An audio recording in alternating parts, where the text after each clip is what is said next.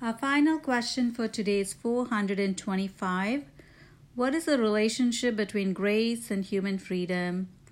Grace precedes, prepares, and elicits our free response.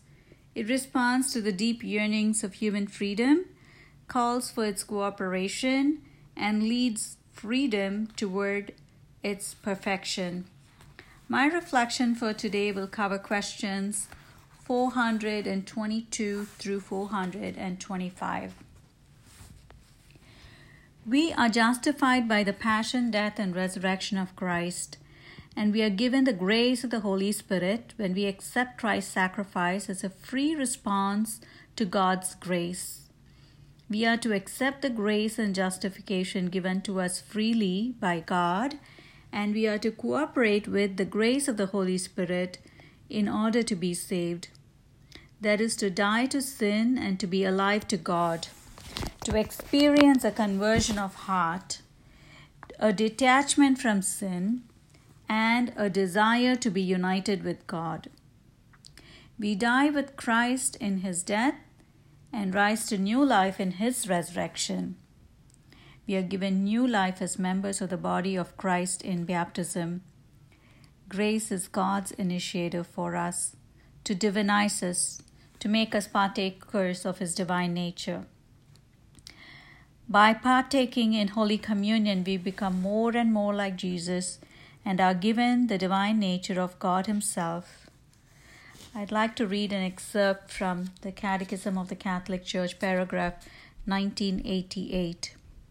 Through the power of the Holy Spirit, we take part in Christ's passion by dying to sin, and in his resurrection by being born to a new life, we are members of his body, which is the church, branches grafted onto the vine, which is himself.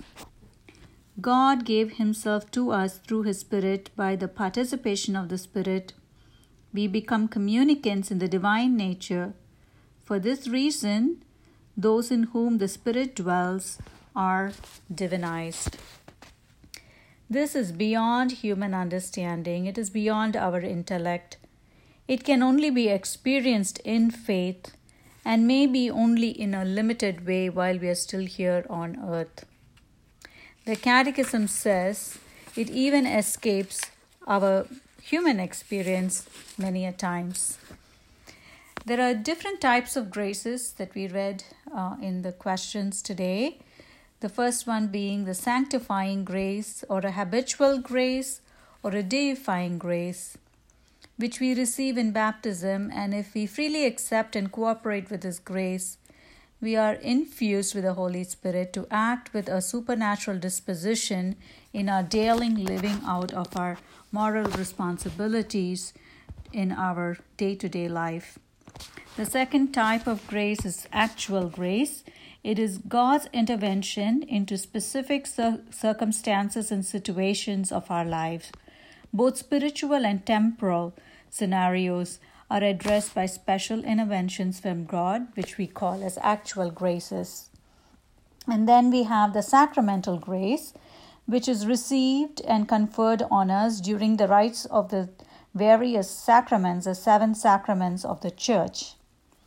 And finally, we have the special graces or charisms, which are gifts or favors from God which are sometimes extraordinary, like that of miracles or of tongues, given to us for the upliftment of and the, for the benefit of the entire church. So we are justified and saved by grace of God, but with our cooperation and with our acceptance, free acceptance, and to the extent that in our actions we can um, manifest the fruits of the Holy Spirit. And that is the proof that the grace of God resides in us and that we are in a state of grace. And I'd like to read a couple of uh, quotations from the Catechism of the Catholic Church in paragraphs 2004 and 2005. The first one is from the Council of Trent.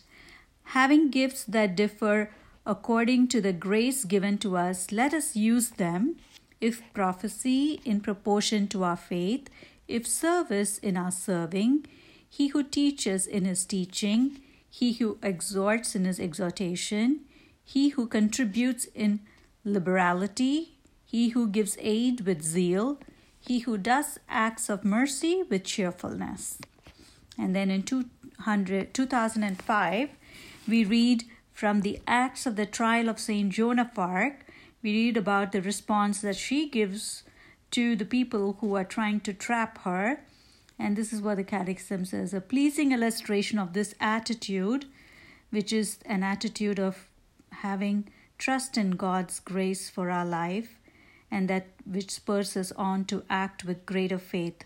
It says a pleasing illustration of this attitude is found in the reply of Saint Joan of Arc to a question posed as a trap by her ecclesiastical judges. Asked if she knew that she was in God's grace, she replied, If I am not, may it please God to put me in it. If I am, may it please God to keep me there. So may our response and our prayer today be the same as Saint Joan of Arc. Let us pray that to God that if we are in a state of grace, that He may keep us there, and if we are not, that He may please put us there. That's my reflection for today. I hope you have a blessed day, everyone, and thank you for listening.